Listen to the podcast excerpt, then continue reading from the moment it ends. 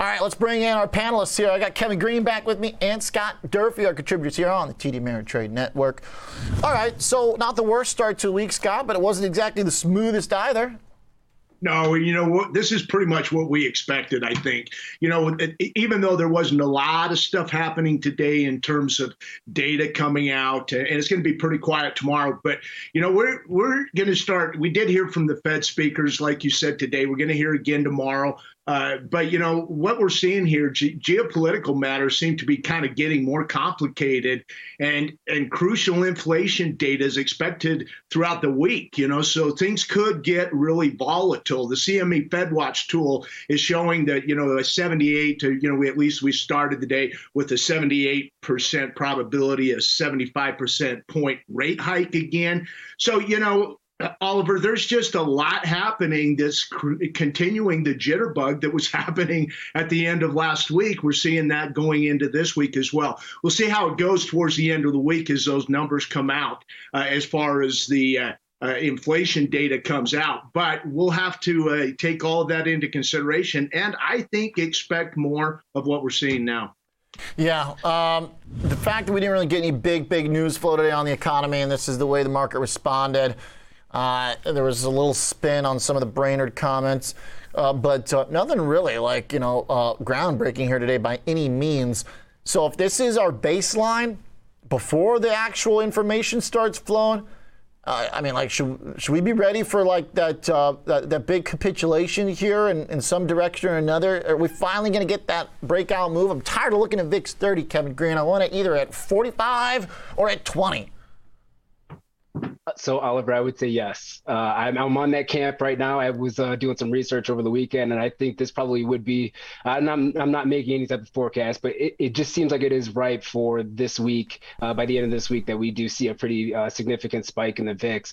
Scott already brought it up. Not only just the economic data that we have coming out on Wednesday with PPI, on uh, Thursday with CPI, and then we also have some jobs number numbers coming in um, as well, and then retail sales. Um, but the geopolitical pressures that are out there are starting to uh, find their way into the marketplace. They've always been there, but it's starting to become a little bit more focused. And I think that's something that we really need to be uh, cognizant of, not only just what's going on in the Ukraine uh, Russia conflict, but the tensions between China and the US when it comes to new restrictions. And, and now we're trying to figure out what their uh, retaliatory steps are going to be uh, and the impact it's going to have on the global economy. And then, you know, last but not least, just the energy being cut off from, from Germany for the most part here. So it, there's a lot that's really building up. And Oliver, if I were to say if there was a week to create a 40 VIX, I, I feel, feel like it's going to be uh, this week would be the one to do it. If you see a, a hot inflation print on on Thursday, if you see a hot PPI print, I think that might even just kick off you know everything. And usually we don't really focus too much on ppi it's actually been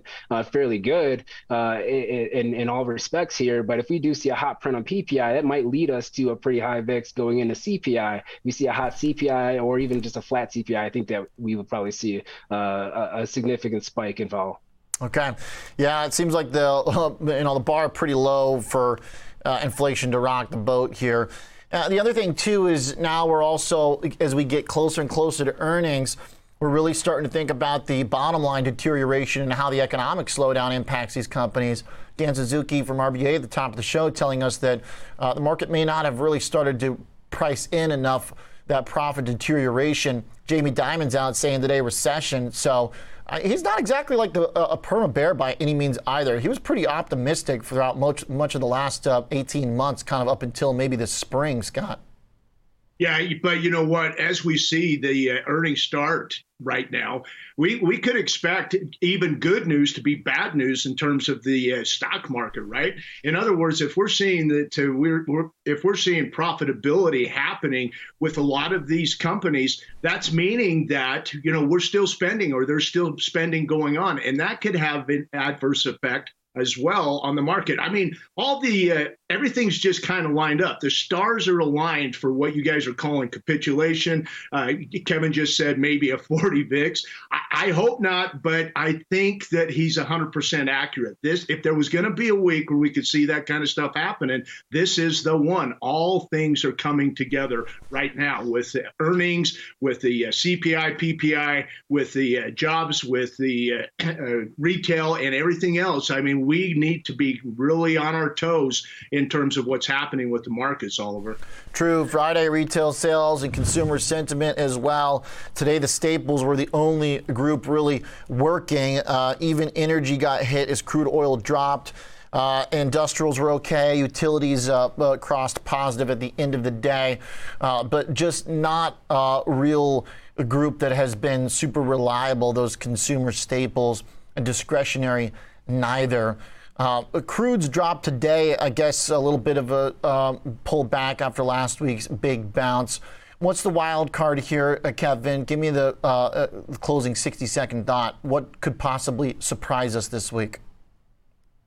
What could surprise us is a uh, CPI print that's you know severely down. Okay, uh, yeah. That would be very very surprising. I'm not sure if we will see that. I also do believe too, if we talk about some of the earnings, I think Scott's right here in, in some respects. When we talk about earnings, I don't think it's going to be every sector that shows profit profitability uh, is going to concern the market. I think it's going to be staples because staples have been the ones that have driven. Um, inflation. So if we see the staples companies doing really well, showing great profitability, uh, you know, their number one job is to keep profitability. They want to have margins be as wide as they possibly can. So that that would be a little bit concerning. And I think that's probably why we haven't seen a lot of the effects of oil coming down from 120 to where it is right now, from natural gas coming down um, as well. We haven't seen that flown through uh, flow through to to the consumer as much as we would have hoped, and I think that's because it's being eaten up by uh, by the margins here, basically corporate profit. So overall, I would say yes. Uh, if we see a, a, pretty good CPI print, I think that could turn the market around here. But Oliver, yeah, at this point in time, the stars are aligning. I don't even know if we're in like a Mercury retrograde or whatever, but it seems like we we should be in one, and we probably are in one right now. And let's hope that uh, uh, we are able to weather the storm here for this week. Well, it is like full moon three days in a row. Uh, here in sure. Chicago, I don't know if that's everywhere how that works, but uh, here it is here. I don't know. I got not the astronomy guy, it but it's definitely here. Full moon. Okay. Like yeah. All right. Thanks, guys. I appreciate Kevin Green, Scott Durfee. Uh, thanks for closing out for us. Overlook stock when we come back.